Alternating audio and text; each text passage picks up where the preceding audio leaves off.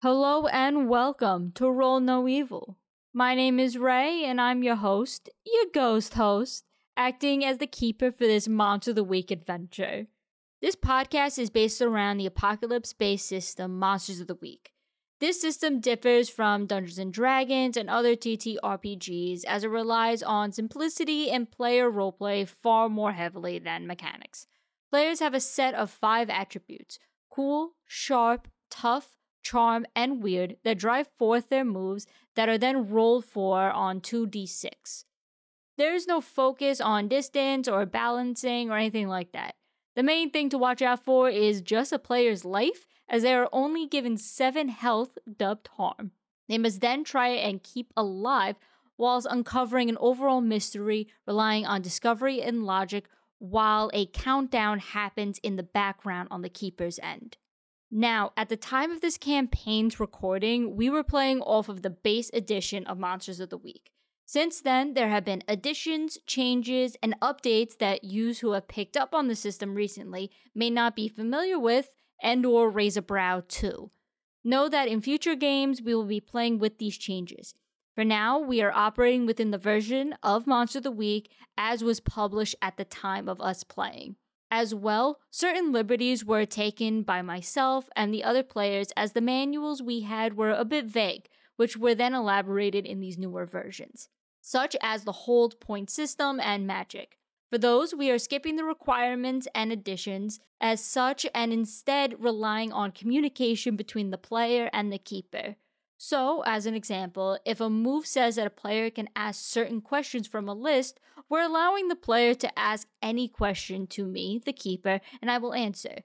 We wanted freedom to play and have more fun without constrictions that were confusing at the time. With all that being said, we're all big fans of this system and have had and are continuing to have a lot of fun playing, and we hope you all enjoy listening to it as well. If you like all the creepiness, oddities, and terrible jokes we have here, make sure to share this podcast with your friends and share online with the hashtag RollNoEvil.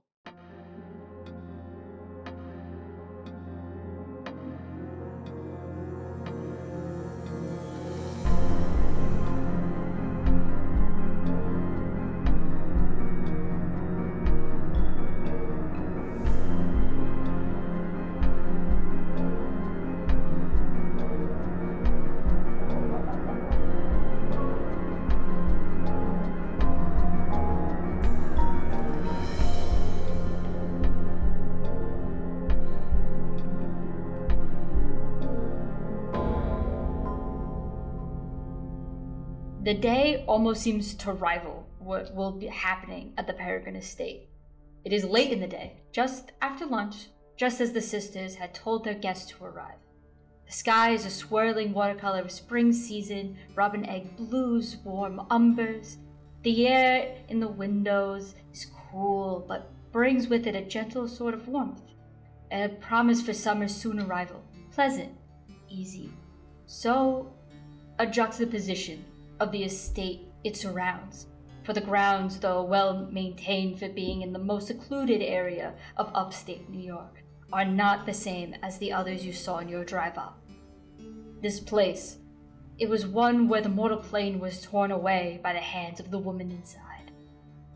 A car rolls up, a well polished, using that turtle wax that just hit the scene in 1904, stops an elegant lady gingerly steps out of the scene. M, would you like to describe your character? So Felicity Anderson is she's a young lady, she's about 18 years old.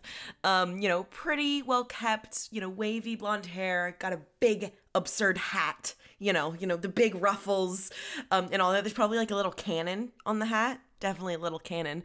Um, you know, empire waist, high lace collars, a small clutch, and a parasol. Ah, well, um, this place looks charming, should I say. And the inside, the driver kind of like looks up a little bit. I assume he is wearing one of those old timey driving glasses, the goggles, and he like puts it down to get a better look and then puts it back on and just very casually says, If you need me, ma'am, just ring. Of course, Alfie. Come along, Mildred. Out from uh, the side, you see. Would you like to describe Mildred? Mildred is Felicity's um chaperone. And if you can imagine the most like sour middle-aged woman you could possibly imagine. Um, if Karens existed in 1904, her name would be Mildred. Um, she's her everything, every inch of her skin is covered. She has a perpetual scowl, and she seems to be turning her nose up at the universe. She kind of like almost sniffs the air as she gets out nose pointed upwards of just, Are you sure, miss, that we're in the right spot? Oh, Millie, you don't understand what it means to be young and to have fun now, don't you? Come along, I'm sure we can give, find you a nice cobwebbed corner to set up in. She kind of follows along as you go to the front the entire time, just muttering under her breath, just fun. This is fun. Tetanus is fun go up to the door, and before you can even approach it to knock or anything such as that, it swings open. The hinges creaking as it does, and the bright face of a girl around your age greets you. Standing in the doorway is, like I said, a woman around your age. She is wearing almost more old school clothing, things that probably her mother would have worn at her age. A very high collar with lace around the sides, made of warm brown and faint dusty pink lines, and almost like a pinstripe from the shirt to the long skirt. Her hair pulled up in a more fashionable area of, you know, something resembling like a Gibson girl. Uh, Give me one second. We'll cut this part out. Editor, keep it in. Shut up. Keep it in, cowards. Greeting you in the doorway is the youngest sister by a year, one of the infamous Peregrine sisters, Flora. She is more youthful than her sister, much more social, being the one that you've read about in the papers, giving statements and telling people to come, so they can commune with the dead together. She is grinning widely as you are there, almost bouncing on the heels of her feet. She goes, Oh, oh my, you must be Miss Felicity. Hmm, quite. You have uh, quite a giggle mug there, don't you, Miss uh, Flora, is it? Yes, it is giggle there's just such colorful language nowadays. Oh, I'm learning so much. I've already learned so much from our guests inside. Mm. And as she does, she kind of gestures her hand inside, or blushing just a bit, it's like, "Oh, where are my manners? Please do come in. Please do come in. Please bring your." She like looks over at the Mildred over your shoulder. Grandmother's close sister. enough. Okay, okay. I do come inside. Do come in. Come along, Millie. As you walk inside, you see a manor. Truly is the best way to describe it. It is rich woods, colorful rugs, candelabras. It is one that was definitely made for the rich first coming to America. However, bits have slowly started to show their age. The wood is not rotted, but it has started to fade from use in certain spots. The rug has gathered bits of dust. The portraits, which you can clearly tell which ones were the originals as they were neatly placed along, more portraits sporadically put around them. One showing the sisters when they were young, when they were older, ones of their parents, and more and more. Some showing just shapes and darkness others figures like wisps of smoke. Flora leads you over to the side parlor where we see a gaggle of other guests. Please do take a seat. My sister and I are finishing preparing. Our other guests are here. Please, please do conversate. We'll be together for quite a while. While Felicity is like walking in, definitely at one point she like runs her finger, like her gloved finger across the sideboard, like sees some dust and just kind of go like sort of brushes it off, maybe on Mildred's sleeve, I think. Um, we can say that like it's just right on the chest. and just uh just kind of goes, hmm, charmed. And then goes and finds sort of a, a seat that's not in the quite in the center of things, but also not quite in a corner. Sort of, you know, near other people where she can hear things. Um, yeah.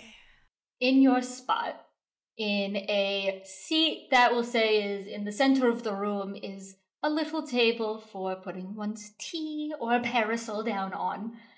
Uh, it is close enough where you're able to pick up on some of the conversations from others in the crowd. The loudest of you here is a particular man who looks quite disgruntled to be there, but for those listening, we have a chat, and I just read based parasol table. And editor, keep that in. it could be for tea, it could be for parasols. Who's to tell? I don't ask the Peregrine sisters what they do in their parlor. It's rude. Rude. Rude. You gotta say it with the phlegm. but transitioning nicely from that, we see a disgruntled man. He's looking at his his pocket watch. He looks very annoyed to be waiting. Travis, would you like to describe your character? Yes. So my character is Edward Ravenway, uh, otherwise known as Eddie to those who he's more familiar with and the fans of his radio show. He uh, likes to have very expensive pocket watches, rings, and other accoutrements, uh, but can't really afford a nice suit. So it's a little bit disheveled, a little bit ill fitting, uh, definitely a rental. Um, very prominent updo type of hair uh, that is shining with the glistening of a Dapper Dan type of snake oil that I use for hair gel uh, because this is the early aught hundreds. 1904. 1904. In New York City. In New York City. uh, you see Ed, he's he's looking at his watch quite a bit. You can see on the back that it's a commemorative watch, one from his time hosting. If you were to ask him, being the true star of his radio show. you tis tis tis tis. You would think that anybody would be poked up at the idea of not being able to provide at least a decent entrance. Right next to him, we can see uh, a more gruff looking man, just trying not to look, but there's you know he's he's still like looking at it like he's just a creature from the woods. Uh, Drew, would you like to describe your character? Oh, sure. So sitting there, uh, see an older man, salt and pepper hair, salt and pepper beard, kind of tannish, tanned skin, piercing blue eyes. He's got on a white button up under a black vest and jacket. His Sunday best, but a little dirty. And kind of on his knee, he's got a well worn cowboy hat. He's just very out of place among the elite here in New York City. You gotta say it like Liza. New York City. New York City. There we go. Yes, so the two of you are near one another. Are you engaging with Ed or you're like, dear fucking God, no? He's dear fucking God, no. Just watching him, watching everyone who comes in. Very much fish out of water. Can't. Oh my God as you look around uh, Felicity, there is a face that you do tend to recognize. The one that is trying to scooch as far as she can on the opposite couch where two other men sit. Do, would you like to describe your character? Yeah. So Norma is, as you said, trying to scooch away from them as far as she can on the couch. She's wearing her black mourning dress with her straw colored hair all done trying as nice as she could, but there's still a few couple strands that are falling out here and there. It's a face that you you do recognize, Felicity. One from gossip you have heard. Ah, Miss uh Miss Miss Rosdale, is it? Um it is so fascinating to see you out and about today. How are you dealing, my dear? Um, it's it's been it's been rough. Um, it's the yeah, I haven't been out in a in a while. Yeah, it's been tough.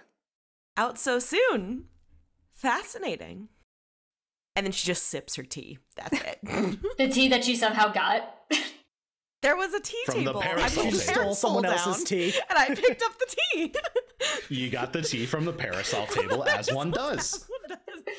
God, I hate it because I just know that if I say yes, you motherfuckers are gonna keep going with this and making the table of infinite items.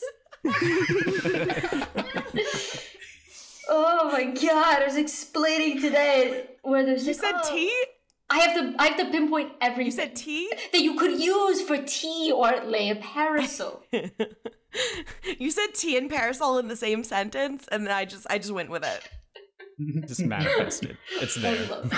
Tea, parasol, ropes, bombs. it's basically a Rite Aid.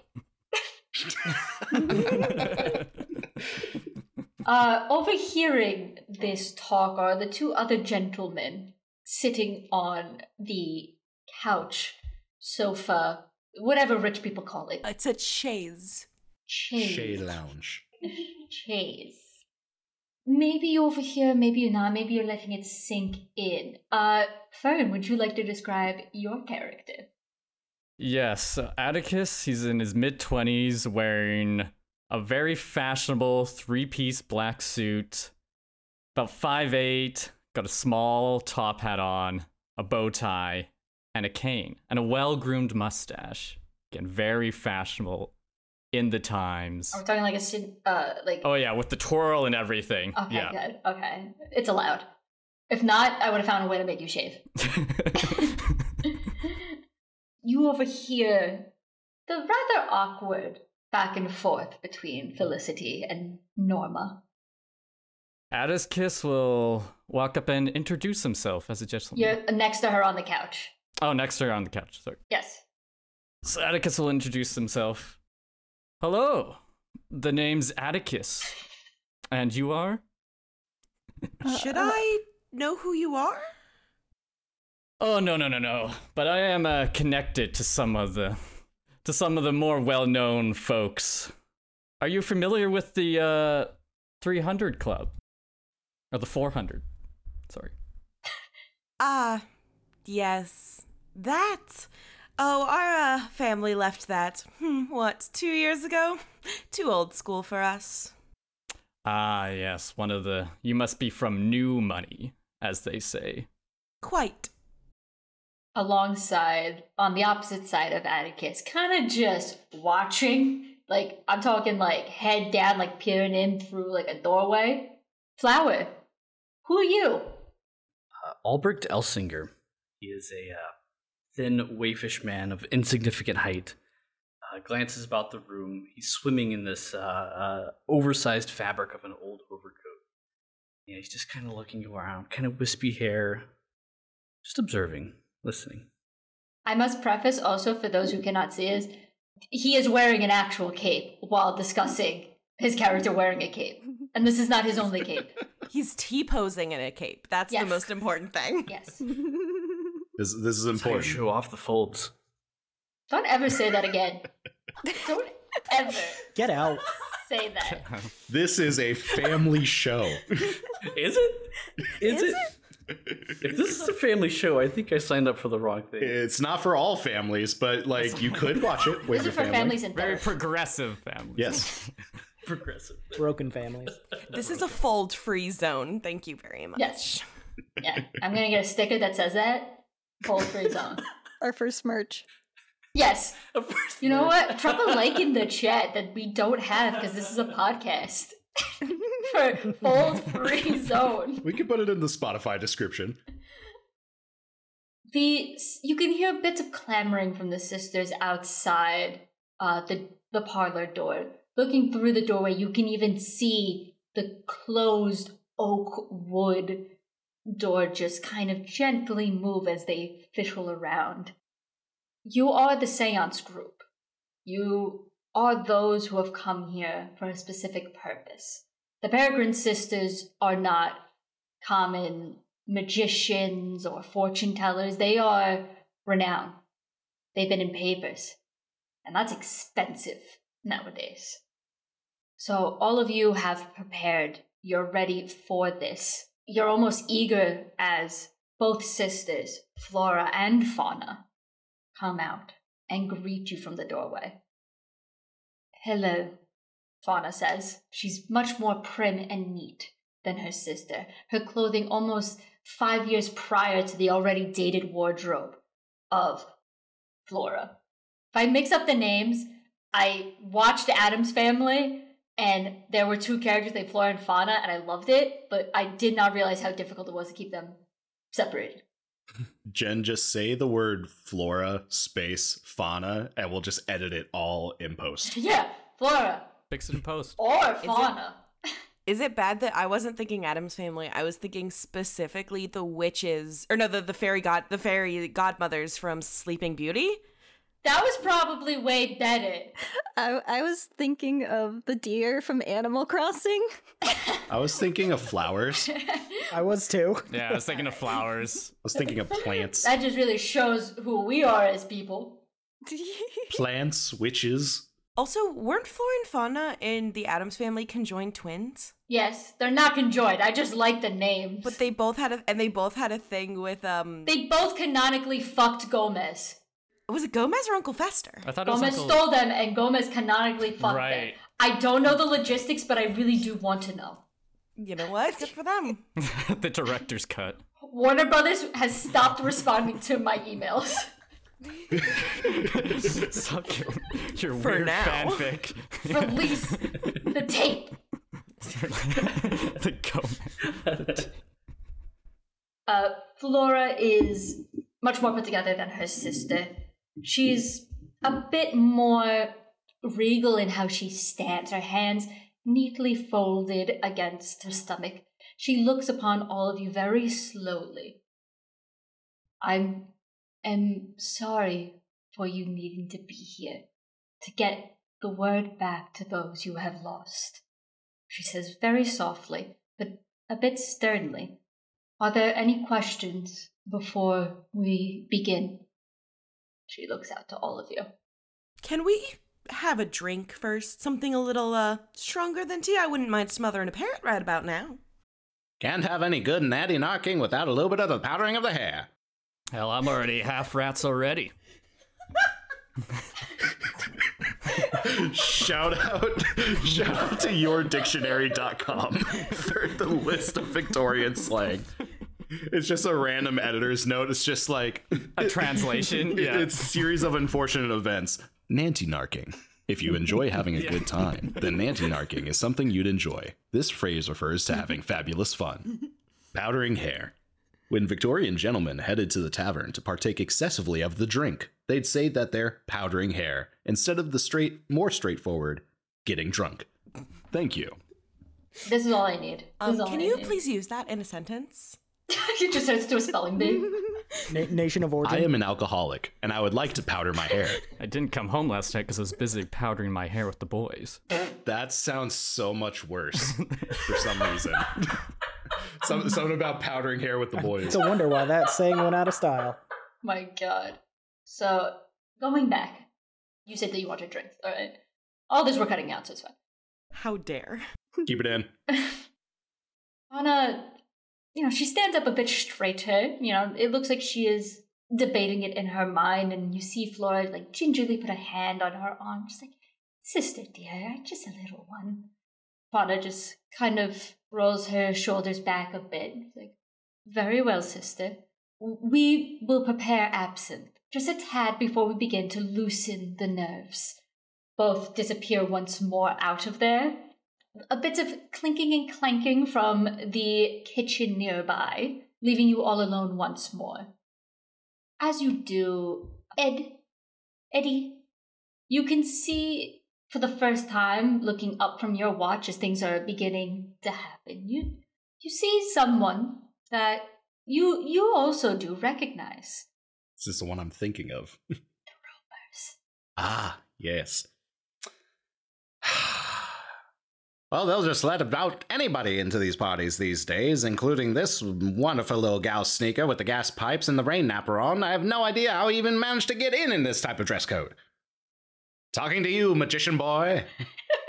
You're pointing directly at Elbert. Stunned, uh, As you should be. offended, hurt. As it was intended. Um, all right. He he looks up, kind of stutters for a moment, poses himself. I'm threw off guard by that. I told y'all, y'all not, are not ready for this character. I was not ready for that. I didn't think you were talking about me. You're the only motherfucker wearing a cape. What? An overcoat. I overcoat. mean, to be fair, Rain Napper is like way down the list. And doesn't gas pipes mean very tight pants? So I love the idea of like full cape and just like skinny, hot topic skinny hang on, hang on. Adding to note. You never specified the tightness of the pants. I just assumed it was like the most like form-fitting uh, Yeah, I suit. thought it was like fashion. Skinny jeans. All right, uh, character edit. Oversized coat, tight pants. Got it. This is 1904. You don't have it's bell bottoms or nothing. Hot topic skinny jeans with the fake Yes. zippers. I want those JNCO jeans. Ye old skinny jeans. Ye old jeggings. That was the fashion of the time. As was the fashion of the time. In New York City. York City. 1904. Albrecht starts to speak. Uh, he says, uh, I see you. And then he pauses, adjusts himself, and, and you notice a slight change to his accent. You seem to have a problem with me. I figured that much was explicitly said. Yeah, it was. Fair point. Got him. and, and what is this problem you have with me? Well, don't go selling me a dog and pretend you don't know. Selling you a dog? Theta, magicianry, all of this devil magic is uh, just the complete opposite of everything Devil that magic? I do in my complete. Devil magic. You know what we're here for. I'm here to talk to one dearly beloved. Whoever that may be to you is completely beyond my understanding. I'm sure my definition differs from yours. I'm sorry, this is so hard to keep up. It's so funny. As, as you two go back and forth, you kind of see Norma's head just kind of like go from like ping pong one side to the other, just like oh, and Felicity just kind of like leaning against the wall, just like just just like leaning against the wall right next to the doorway, just waiting for the absinthe, just waiting. I have uh, neither the uh, the time, the patience, or the energy for this uh, low class nonsense. Oh, less nonsense. Well, as she kind of flips her hair and things of that, there is another. There's another in the room that kind of scoffs a little bit at the uppity tone in her voice. Uh, Alexander will uh, kind of scoff. He's kind of over everything. He's he's gonna step in between the two arguing gentlemen. Enough of this bobbery. All right. He's gonna pull out a flask from his coat. Like, now why don't we just have a drink? All right. Felicity silently holds out her teacup. He's gonna offer it to Albrecht. uh, uh, Albrecht will take it, um, but then comment, I thought they were bringing out absinthe. And then he'll, uh, he'll, It's just he'll it's just quite a- whiskey. quite, Just a little dinky quite a bit of it. Just whiskey. Quite a sip. Ooh, he, he doesn't take to that too well. So after he, he, he takes a bit more than he should, he, he comes down coughing. what is this? It's ju- just some good whiskey. Eddie just finds this absolutely hilarious to see this man in pain and lets out the, the most radio host of ha ha ha ha. Seems like someone's sauce box ain't ready for the good stuff. I don't know what you're saying. Alexander will take the flask and hand it to Eddie. Oh, I thank you, my dear man. I take a big old swig of the thing, reasonably swallowing at least three times, not knowing how much is left inside the flask. It is it is not the good stuff. I like grimace as I like slowly put it down and finish that last little gulp and say, "Ah, brilliant, my good fellow." And I hand him back the flask. He'll take it and then finally he'll go to Felicity. Yeah, Felicity the entire time holding her teacup out, just expectantly. and then just and just fucking downs like like pours some into the mug and then like downs the tea. That's it. Now, now am I right in assuming you're uh Felicity Anderson? Miss Felicity Anderson. Yes. And um remind me your name, uh, sir? Alexander. Uh Alex, please. I took your family across the trail years back. Oh, you did, did you now? So you would know um the uh the my parents, Mr. and Miss Anderson, back when they came over. Well, sir, they uh always spoke highly of their journey. So it is uh charming to meet you. They were they were mighty fine people. Well, I'm glad you think so. Sure they'd have a lot to say with how you're acting in public right now though. Quite. Now we're all here for a reason, so let's just keep the personal squabbles to a minimum. One never aims to be a foozler in these types of events. This is the drama I love. yes, Drew, yes. now, how about that absinthe? I would love to smother a parrot right about now. Just on cue, the sisters come in, a ornate silver tray filled with crystal glasses, just a little bit of greenish absinthe. Fauna brings it over herself, telling each one, please do pace yourself, just something to settle the nerves. And gives one to each one of you, first giving hers to Felicity, who's, I would imagine, just like fingers ready. She's like, gimme, gimme, gimme, gimme. Well, here's the question. Did they already do the like the water and the sugar, right? Because like a full absinthe, right? Because they have there's the thing and then you Yeah, it's like the whole Crasava. Hmm. They just brought the glass So they already did the they already did the thing. They already did it. Proper. Yeah, they're being good hosts. Very pro. I mean, it's the Peregrine sisters. They're anything but improper. Weird. Needs to clean their house, but not improper. It first gives the glass to Felicity, gives the other to Atticus, then to Albert, Alexander, Ed, and then the last one to Norma, which, as she hands that one over to Norma, very silently, she whispers, Will you be able to handle liquor? I I sure hope so. We don't want any incidents while under the influence, we will say. No, no, no incidents planned here. Very well. And gingerly hands you the last of the glasses before sending back next side Flora. Eddie swirls it like a glass of red wine, not entirely knowing how to drink absinthe, and takes a takes a brief sip. Uh, enjoys the the the sugar uh, tones and and whatnot of this hopefully psychedelic delicacy, and uh, announces to the group. Ah, yes, quite a fine vintage. Goes down like a strumpet, but shoots like a revolver S.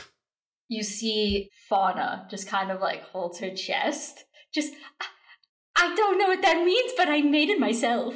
She's just kind of like, oh, she's all grit. Like you can see every tooth. A, a giggle mug, according to what is it? A giggle mug, a habitually smiling face. Yes, she is a full giggle mug, which kind of sounds like an insult to be perfectly honest. No, no, say it. Don't be a bitch and put it in chat. Say it, coward. Say the line. Well, since nobody knew what uh, goes down like a strumpet, shoots like a revolver S, it quite literally means goes down like a prostitute and shoots like a cowboy. See, I heard strumpet and thought like a crumpet, and so I thought you were talking about like goes down like you know the starchy like English muffin type thing, and I was like, boom, right over my head. The sisters, they nicely just wait for you all to finish sipping your drinks. Flora being very excited as you do, wanted the prospect of you drinking her absinthe that she made herself, but also at the room being filled. You could see her like looking around excitedly, making eye contact with Atticus, uh, and immediately just wringing her hands a bit nervously. Just, it's so wonderful to have a full room seance. It, it's been quite a while since we were able to. We've been traveling so much for private sessions. It's it's wonderful. Ah, yes. Well, I'm glad to hear it. Anyway, about this seance, Yes. there won't be any, like, unfortunate byproducts that come out of this, um, ritual, are there? Oh, I, I believe I know what you are referring to, Mr. Mars. My sister and I have made sure to take all the precautions so we don't run into any uninvited guests, we shall say. Ah, good, good, good, because yes. I mean, I am prepared if that does happen.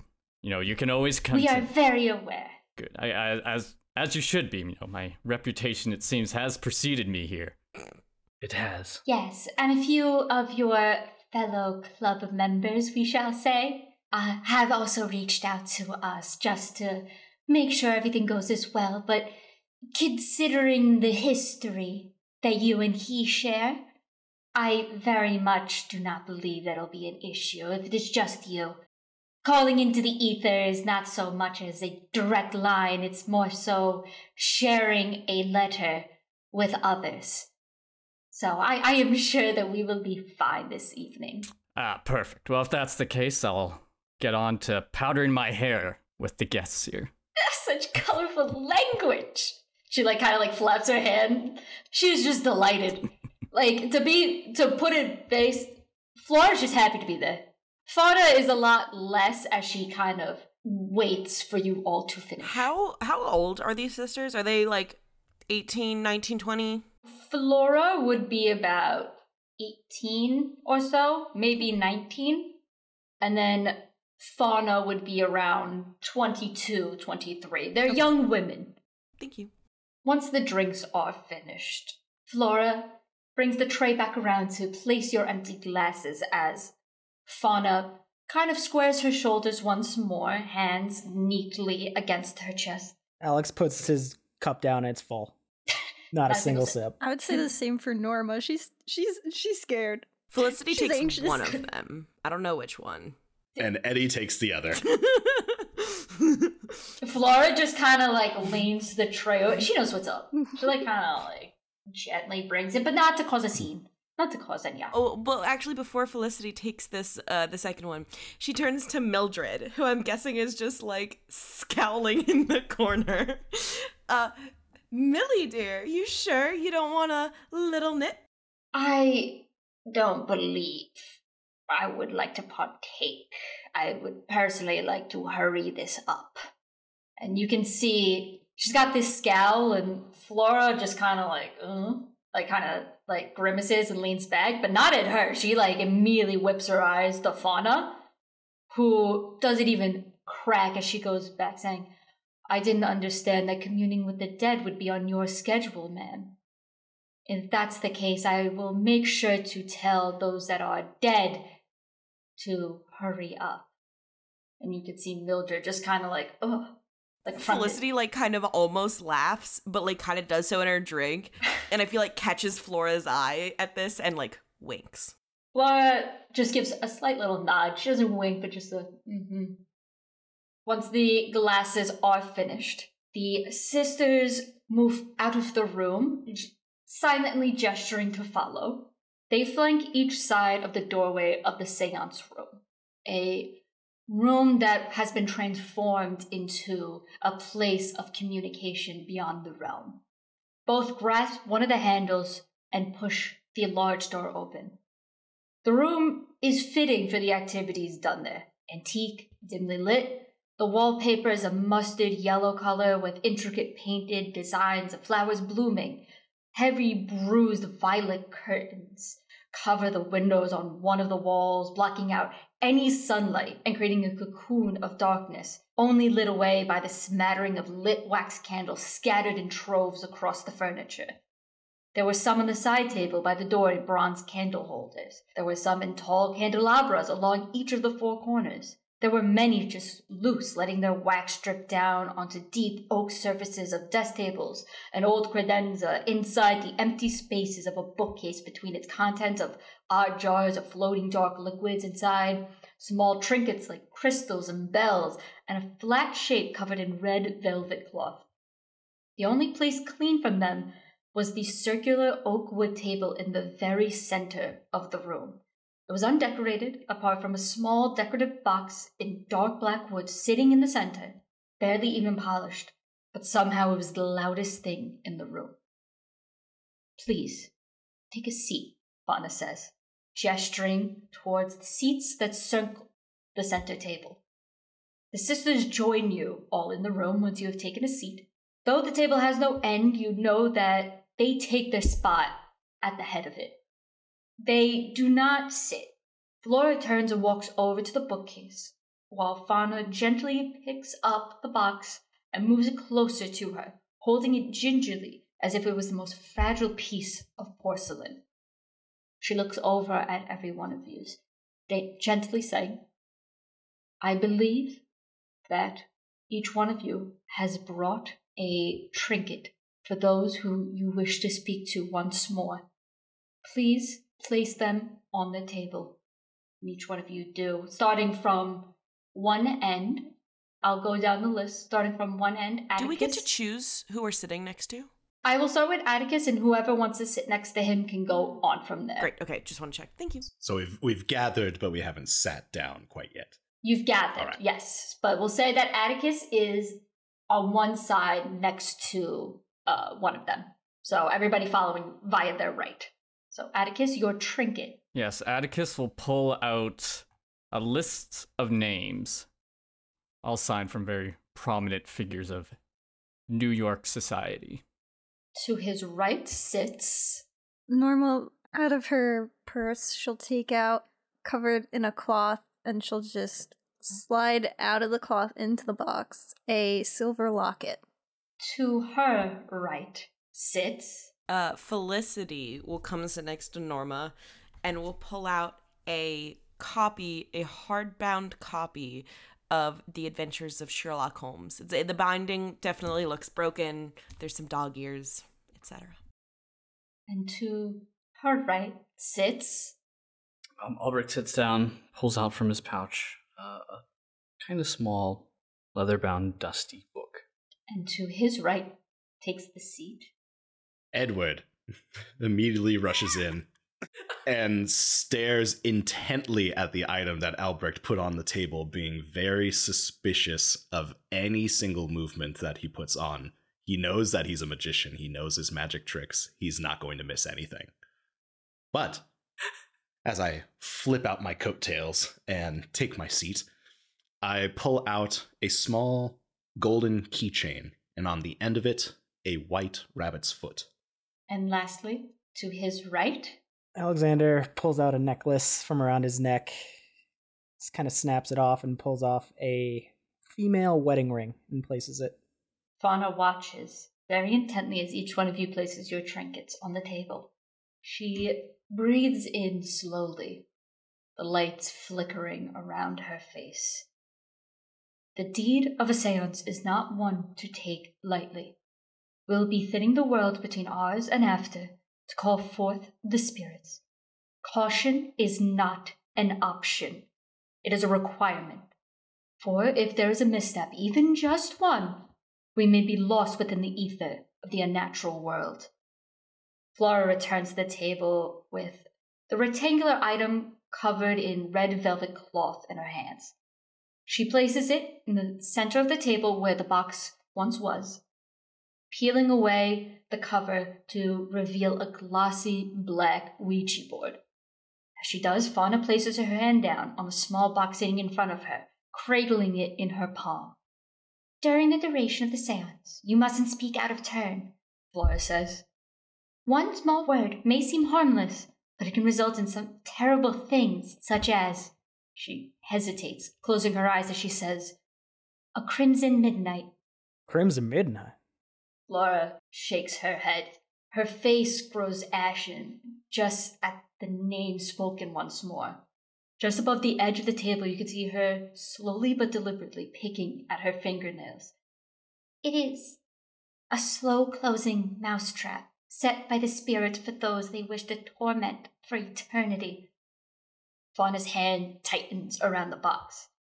The sky grows bloody, a warning that they are devouring your life by the hour until the sky is stained with your bloodshed. You are lost within the other world forever. But, but we won't have to worry about that. Flora seems to jump to speak, color returning to her cheeks. Only those who dare to stray away from the path will be lost within the crimson midnight. She kind of tries to chuckle as if that will make it seem better, but you can still see her picking at the nail more and more. Yeah, Felicity has the most skeptical look on her face. Absolutely not. Absolutely not. Just, uh huh. Yeah, yep. Yeah, definitely. Crimson Midnight. From the back, you can see Mildred, who's been hanging around, just kind of have the same look of just like, this is a load of barnacles. but Fauna just she she looks at her once more, tilting her head. Braver souls than ours have been lost. And we cannot find them any longer. All that is left is a scream in a distance. She looks down at the box once more, opening it up to reveal a plain wood, yet decorated in the same paint as the Ouija board, the planchette. She picks it up and places it on the board. Ma'am, she says, looking at Mildred, we cannot have any loose ends, we shall say, nor those who may tempt to invoke Crimson Midnight. Please wait in the parlor. Afterwards, we shall fetch for you. Mildred kind of looks over to Felicity, waiting. Bye, Millie. Have a good sulk. Mildred kind of like scoffs and rolls her eyes. Very well. She hops back over to the parlor, closing the doors behind her, leaving you all in darkness and candlelight. I wish we can show what the chat is like right now, dear God. Mildred is definitely Squidward. Immediately who I Thank thought you of. for you're one hundred percent correct. Nothing has been more accurate. Oh, Jesus. Just fully fucking Squidward. she constantly makes the noises that the um, villagers in Minecraft make. Just constantly. Yes. ah, the wonderful games that we would play in the mines, because this is 1904 and child labor laws haven't been invented yet. You know that game that children love of digging things in mines? What is it called? It's called the Black Lung. A job.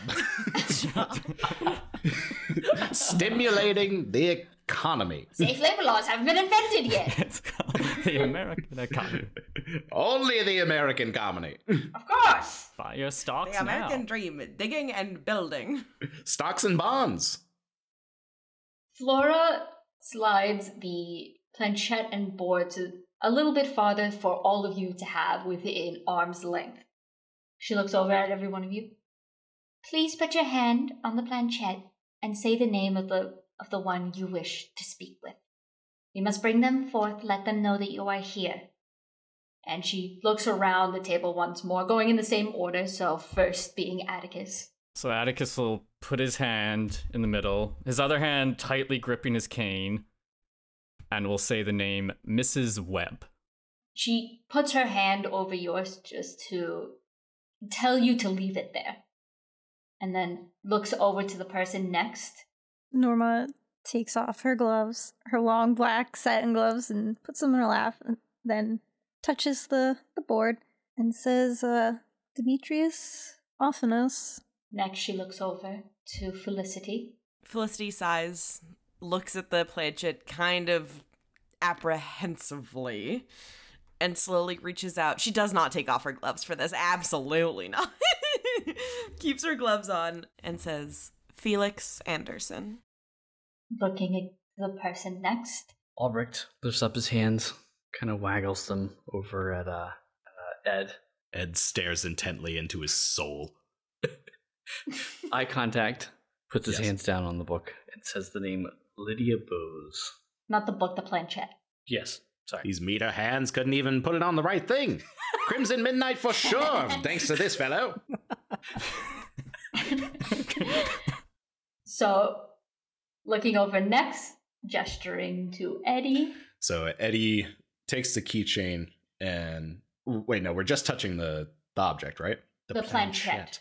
What is a planchette? It is the the Oh, the Ouija board that they. Okay, move. I'm not familiar with the the the plankets, but Eddie puts his hand on the planchette and says slowly and earnestly, "My dearly beloved Daisy." You almost see like Flora just kind of like with her free hand, like puts it on her chest for a moment, and then lastly looks over to Alexander. Alexander will put his left hand out on the thing. His right hand kind of hangs by his belt where his gun is. Crimson Midnight, come on. And as he puts his hand on quietly, he just says, Violet. Wait, what was that? Violet. Oh, thanks. I'm taking notes. The sisters both put their hands in the very center, free from where your fingertips touch.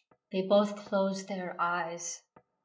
Fauna breathing in slowly, saying softly of, To those who have been lost, yet not forgotten, we come forward to speak once more to you. Guests, for you at the door, please come and answer one last word for those who loved you dearly. The planchette under your finger slowly begins to slide across. It's going over a few areas at first, but then begins to form a few words that you can take out. You see it move to a few letters that spell out Alex, dear? Flora opens her eyes and just kind of looks around. She says, Violet says hello, looking over at you finally. His voice is kind of stuck in his throat, doesn't know what to say. Flora smiles softly and looks over to you. She asks how the kids are doing. Are they in bed? Like they should be? They're good. Jonathan's 12 and Elsa's 10. Fauna slowly cracks an eye open. What happened to her? She slowly whispers, Why is there? She just stops, kind of catching your eye and biting her tongue, closing her eyes once more as the planchette slides more and more. You can see Fauna's face just kind of scrunch just a tad as she concentrates. Flora kind of squints as well and then says, Baskerville. There's somebody speaking of Baskerville. A boy. He's in bed. He can't get up. But he wants you to read it again. She kind of like looks around. Yes, he did. Wouldn't go one night without me reading it, would he? He wants you to do the voices like you used to do. But before you can even respond, planchette just slides rapidly. There's there's somebody scolding, Flora says. Just somebody scolding? Private information, they keep saying. Why? They're scared. They're scared. She's saying, Why would you bring the list? That's what he wants. Looks at Atticus. Looks at Atticus. Looks at Atticus. Cocks an eyebrow at Atticus. Is the only one with the list. As Atticus thinks in real time. Side eye. Everybody's looking at Atticus. Side eyes, Atticus Atticus. grabbing his cane. Yeah. just ready to go. Yeah, that is. Uh oh. She angry. She angry. angry. She angry. She's angry about the list. The list. Why would you bring the list? That is what he wants. The one we made the deals with, Flora says, very seriously. Oh, I, I didn't realize he knew about the list. I figured it was meant so much to Mrs. Webb. That's, why I brought it. Fauna's face scrunches as the planchette is still moving. It's going more and more. Flora's. She's almost wincing, as if there's loud noises all around her. D- why bring the list? Company has spoken with him. Not them. Those that they hold close. Uh, brought the list for someone who made their own deal, inherited a deal, a murderer.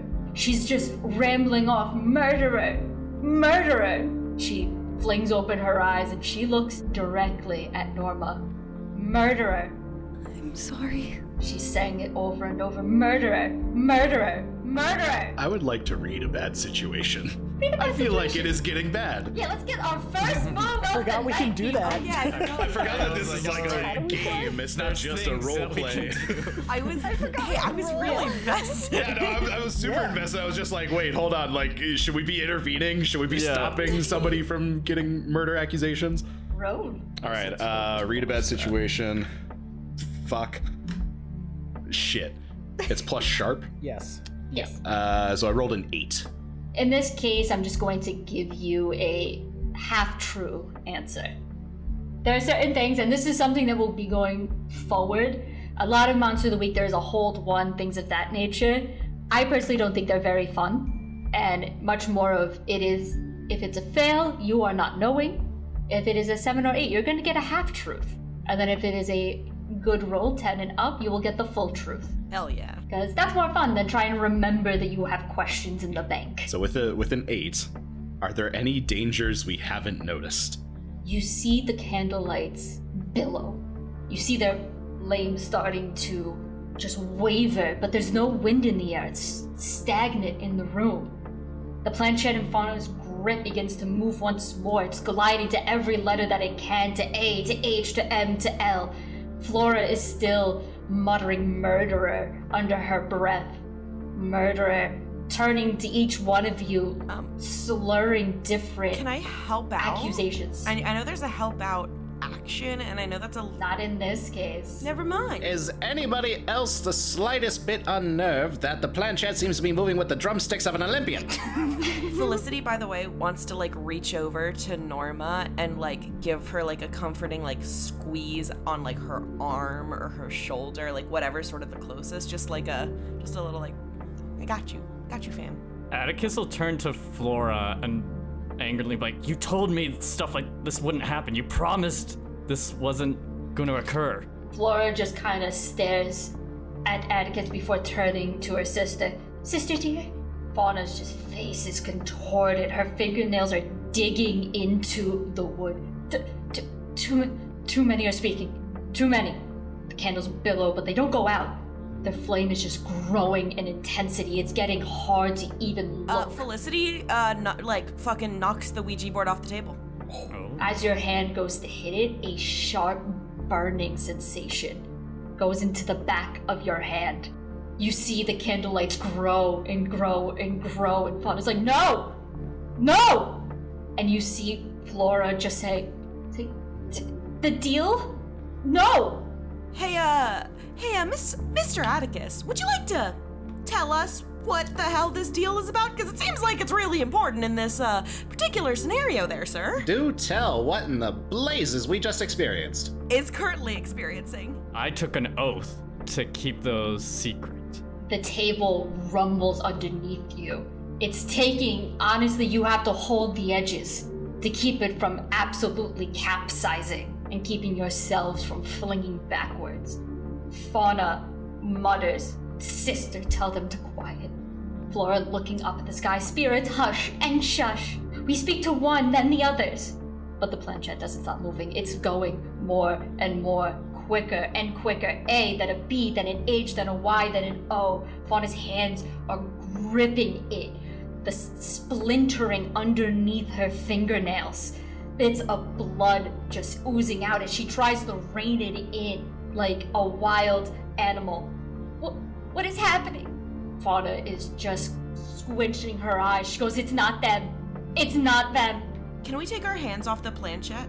You can try. You gotta roll. I do that. I need you to roll. Act under pressure. Oh god. Okay, that's cool, right? Yeah. Yes. Yes. Okay. Um, five plus one is a solid six. As you go to try and move your hands, you find them being yanked back as if there's rope around your wrist that's been tugged forward. Your hands are stuck on there.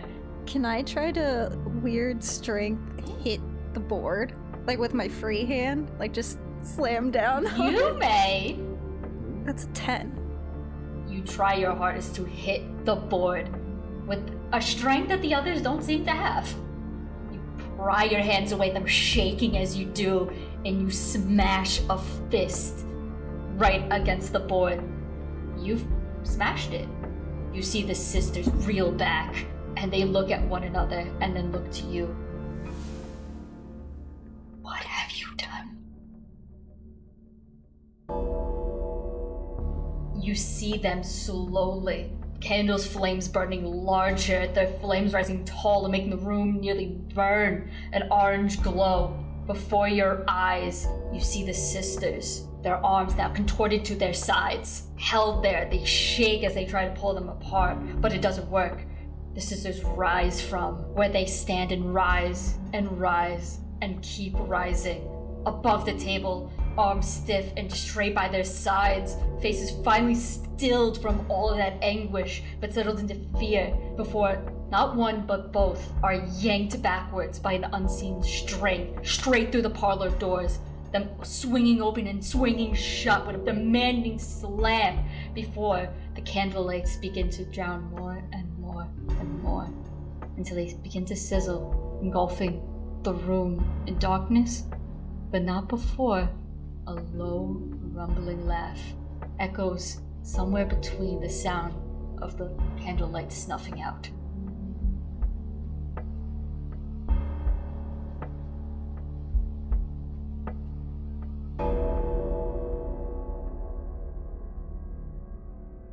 I think I speak for all of the audio listeners back home when I say, "What the fuck just happened?" Hey, uh, hey, um, Miss, Mr. Alex, do you, Mr. Alexander, do you have any more of that whiskey by chance? Uh, can Alex run towards the door and try and shoulder charge through it after after the sisters? You don't have to roll, you can go for it. Yeah, he's gonna he's gonna go try and go after the sisters. As you go towards the door and you try to like pull it open, it is shut. Anytime you just pull it back, it's pulling back as if somebody on the other side is slamming it backwards. Atticus will rip his uh the handle off his cane, revealing like a spear, Yes. and he'll run up to Alex, grab him, and be like, "What do you think you're doing? You can't just run in there. We don't know what type of threat this is." Alex's hand will go down to his revolver at his hip. Do you not see them get launched through the door? Yes, I very much saw that. I have eyes. Yeah. But Someone needs to go in. help him, and he's gonna try and kick ass the door. Roll to kick some ass. I'm Gonna kick that door's ass. Kick some door. Um, no, I'm sorry. Shake a flannin, I believe, is what Shake we. a- Shake a Playing flamin'. with the door. Also, just for clarification, this is the door to the parlor that we were first at. Back outside the room, so like in like the the lob kind of like the lobby area where you can get everywhere else. You're in you're stuck in a room. Okay, shake a flannin, and then I'm, I'm gonna do a thing. Okay. Okay. That's a nine. So you're trying to open it up. How do you try to open it up? He's just gonna like kind of like shoulder check it as hard as he can. All right. So with like a one big oomph, like colliding your shoulder into it, it bursts open. A little bit of splinters from the hinges, kind of like trickling down. The hallway is empty. It's almost like how it was prior, but the doors are all shut. One's leading to the parlor where you were once before, to down the hallway where the kitchen and a bathroom are. Everything is shut and closed tightly. The windows curtains have all been drawn, every single one of them. Even those right next to the door that were previously open to at least let some sort of sunlight in. Can Atticus uh, investigate? Yes. While he's doing that, Alex is just gonna shout out, "Fauna, Flora!" Felicity wants to shout out for Mildred. Mildred. Oh, now she cares. Forgot about Mildred. Millie? Mildred's just chilling. What's up with Mildred? Mildred's like, "Can we go now?" So you're gonna investigate? Yeah, a nine. A nine. How are you investigating? Uh, Atticus will be slowly walking around the room, spear at the ready, looking for any familiar supernatural signs that he know about.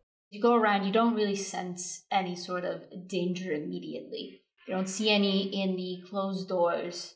Uh, outside the closed doors, you just see the hallway in itself. But one thing you do see is one of the curtains is billowing just a tad. The breeze coming in is cold, far colder than the spring air, even in the morning. And you can see just a glimmer of pinkish light, almost like a sunset, trickling down. Was it what time of day was it when we walked into that room? Pure afternoon. Ah. Um, Felicity's gonna go and walk over down towards the parlor door and try to like call and is calling out for Mildred. It's like, um, uh, Mi- Mi- Millie, uh, Mil- Mildred, are you um, are you out here? You don't hear a single thing from behind the door. It is silent as could be. I turn to the rest of the group and I'm like, you know, normally I uh, wouldn't really give two thoughts to Mildred not answering and would in fact be relieved, but uh, in this instance, I in fact am shockingly worried. And I try the parlor doors. There's no sound from the outside, and honestly, at every time you knock on them, you hear a knock back, but no one is ever speaking. Uh, I do shave and a haircut. What? Oh, do, do, dun, dun, do, do.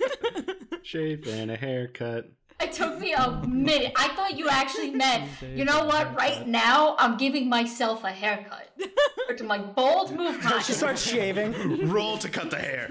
and I just Roll for shave. Roll to cut the bangs. no, I do the like the. Roll we for need a badass look now. Roll for bangs. Okay, wait, I'm gonna roll. Wait, wait, roll for bangs. Oh, I got two ones, so I have shitty bangs. You, they're they're off kilter. oh wait, I failed earlier. Is a six a fail? Yeah. I had to. I forgot to mark experience. Yes. Mark experience when you fail. Sorry, I just uh I realized I had to do the thing. For the listeners back home, what does that mean? Yes. So every time in Monsters of the Week you fail a roll, which is anything six and below, you mark experience. There are five experience points, and each one of them will lead up to a full bar where you can unlock something to aid your character. Whether that be an extra stat boost in one of the other stats, whether that be uh, taking a move from another playbook, just little perks that you can get if you fill up the experience bar by being really fucking bad at the game. Brilliant. I, I won't I won't mark experience for my two that I got for bangs. Um, No, that's just for us. um, but no, I do I do want to do the like do do do do do, and just pause. You just stop, but you do hear back. And then just a light, just scratching of nails against behind the door. Uh, Felicity's um back behind the group, fucking like in a blink of an eye, like behind everyone. Like nope, absolutely not. In a flash. C- can I read a bad situation with that door? Yes, you may. Oh, is that okay? Bad read bad situation. That's a sharp. What's my sharp? Plus two, so that is a ten. All right. What are you doing? Danger behind the door. How are we feeling about that? As you get closer, you press your ear against the door. You can hear little gurgles. It almost sounds like a baby crying, but it's it's too old for that. It sounds more weathered with gurgles and whines, but it's soft, so soft that the others can't really hear it. How many doors are on this hallway? Because so we had the room that we came out of, and you said it looked down a long hallway. Yes. And at the end are the parlor doors. So, in the first floor, it is a two-story home. hmm The first floor is the entryway where you had seen before. It is the parlor where you once were. Right to the left of the foyer where you entered originally. Directly across is the seance room.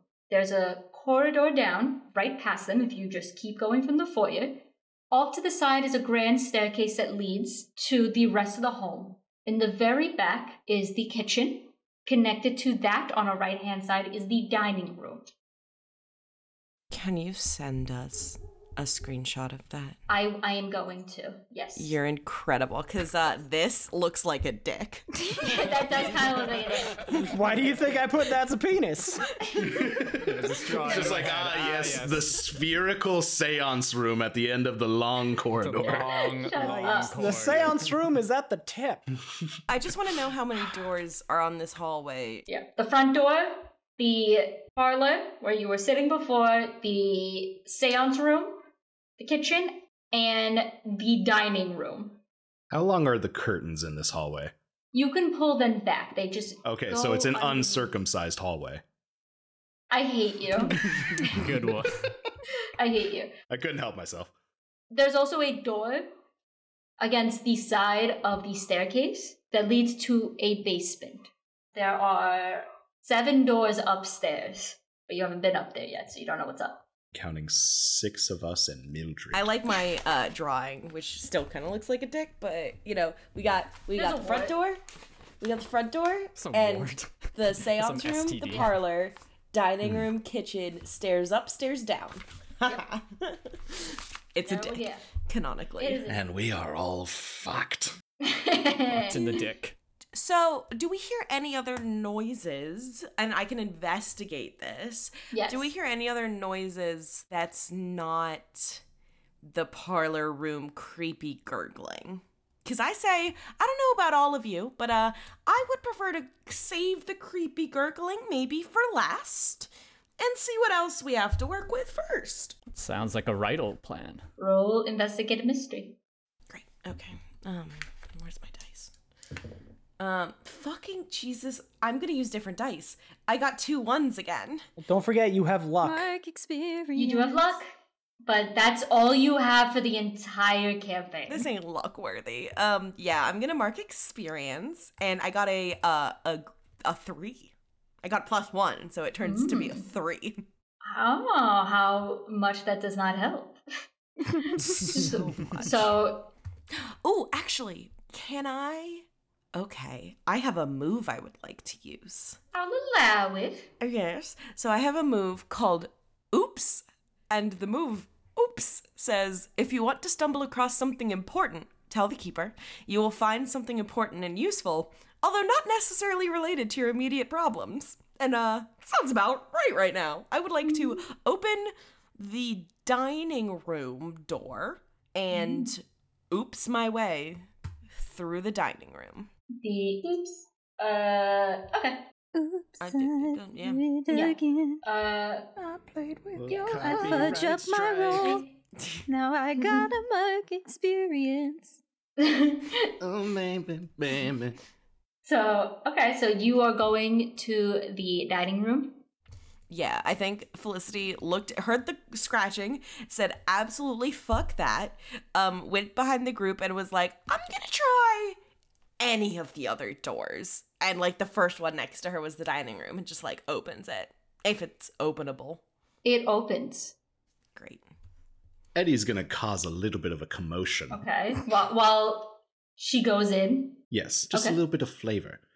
I'm gonna turn to uh the good magic boy Albrecht over here.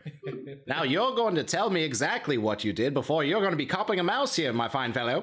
What I did was Atticus. Don't you dare bring those blazes upon anybody else. I saw the wiggly fingers. Oh, that was well before we started. Definitely had something to do with it. A good magician always hides his initial intentions. Simply a ruse. Ruse. You're blind.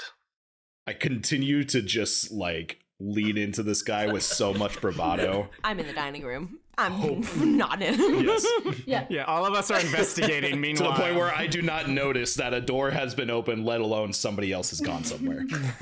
Yeah, so you hear it, it's growing more faint as you walk through Felicity. The door does open for you with a little click as it does. The part, I don't know if like doors at the time had this, but I'm gonna just add it to this universe where you can see that part where you can unlock on a door, the little knob. As you reach for it, it unlocks and lets you open in. The dining room is as grand as the rest with similar looking floral wallpaper. There's nothing truly out of place with it. A bit dusty. The sisters seem to have not had dinner company in so long. It is, like I said, it is calm and it is quiet. There's never really anything out of place. But there is a curtain that is very much billowing. It's almost coming out, almost reaching towards you as it moves in a wind that you can't feel. Um, Mr. Uh, Mr. Atticus, sir, can I um Can I borrow your spear there for a second? Well, you may not borrow it, but what is the problem? I would like to poke the curtain. I want to poke it. I'll handle the pokings of the curtains here. Can I try and grab the spear out of his hand? Actually, no, no, I'm gonna do something else. I want to manipulate someone. I'm gonna try and convince him to let me do it. Okay, roll. Um, Okay. I I turn I turn to Atticus. I'm gonna say the thing first, and then I'll roll see if it works. I turn to Atticus and I go, Mr. Atticus, I know we uh may have gotten off on the wrong foot, but I assure you that in whatever chicanery that these sisters might be undergoing in this moment in time, I assure you that I can handle it. Now, please. I would like to uh, double check that there is no flora or fauna behind one of these curtains causing a scene, making us all believe in something that we know is not truly possible. And then I'll roll. there we go. I love it. I love when you try to manipulate other players, by the way. Please do it more because Yeah. it makes me have fun. I got an eight. Six. Uh, uh, manipulate someone's charm, right? Yes. Yeah. Six plus two is an eight. Is there something I could roll against that, or No. just No, you just No. face it. So it just kind get- of works. It kind of doesn't. I give him a little bit of a puppy dog face. It's like a eh. I'll let you determine Fern, what happens, but it it kind of works. Uh, I see you're a bit of a skeptic, but you are one jammiest of jams of girls I've met. Thanks. I think that's how you used that old pickup line from the early 20th century. You try to pick her up. great. Travi, can you Hold on, I'm scrolling. Where is it? Where is it? I Where is think it? jammiest of jams means she thick, bro. You just go thick. oh baby, you're bustle. She thick, bro. Jammiest bits of jams. This phrase was used to describe someone who was thick with two C's. Thick. That's some with two. Q's because this is Victorian. Oh, Ooh, it's French. But jammiest bits of jams. This phrase was used to describe the most perfectly beautiful young women. Um, at that Felicity kind of, there's a small part of her that just goes, sort of sighs a tiny bit, but like is very quickly puts on with like a smile, like, that's so kind of you, sir. Now please, the spear? Now, you may not hold it together, but here, you may grab my spear as I will poke the curtain. That- You know what? My good sir. On that, Buy your dinner first. in uh, hindsight, I'll pass. you can you can do all the poking. My sir. But thanks for the offer. It seems you're attempting to eat vinegar with a fork, but you are definitely barking at not. Translation, please. Eating vinegar with a fork. This phrase was used to describe a sharp witted conversationalist or someone who is known to have a nasty way with words. Yes. Barking at a knot. This odd sounding phrase is used to indicate that a person is engaged in an activity that will never bring about the desired result. So, it's a waste of time.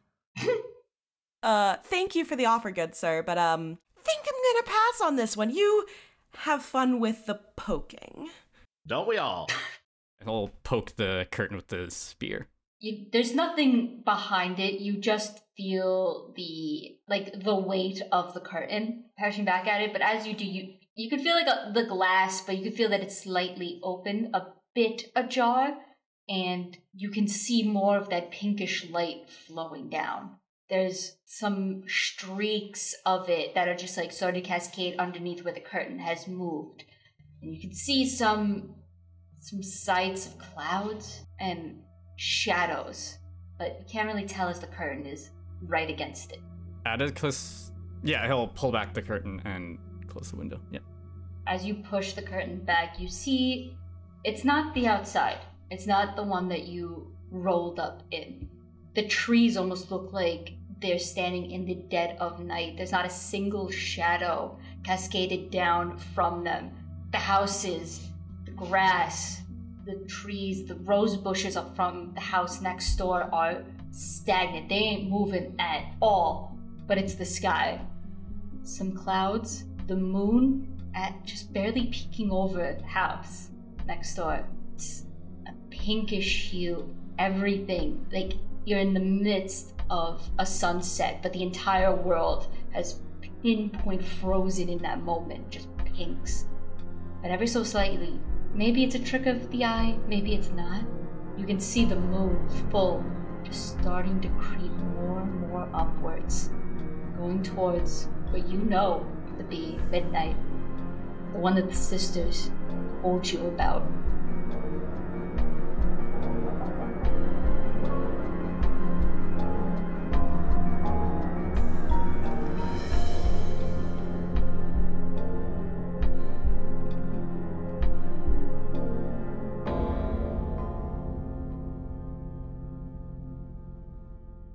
Next time on Roll No Evil. Each one of your totems are missing. I blame the wizard. I'm rather an expert of the supernatural, and this place is just crawling with it. Then we're gonna sit down and have a conversation on why you might be connected to these sisters. Do you think that your book could help us escape? Albrick. Is it Albrick? How do you pronounce it? All bricked up. Let's split up, gang. The mirror is a glimpse into the other side. You, you said you saw it, right? None of this is real. None of this is real. I don't know if he is actually doing something smart or if he's just a wooden spoon. Let me figure out how to talk about dead people in Victorian slang. I think Felicity screams. Ah! There is no grasping of spears. This is high society. That's not proper. I was gonna say roll for um, measurement contest. Roll to measure your spear.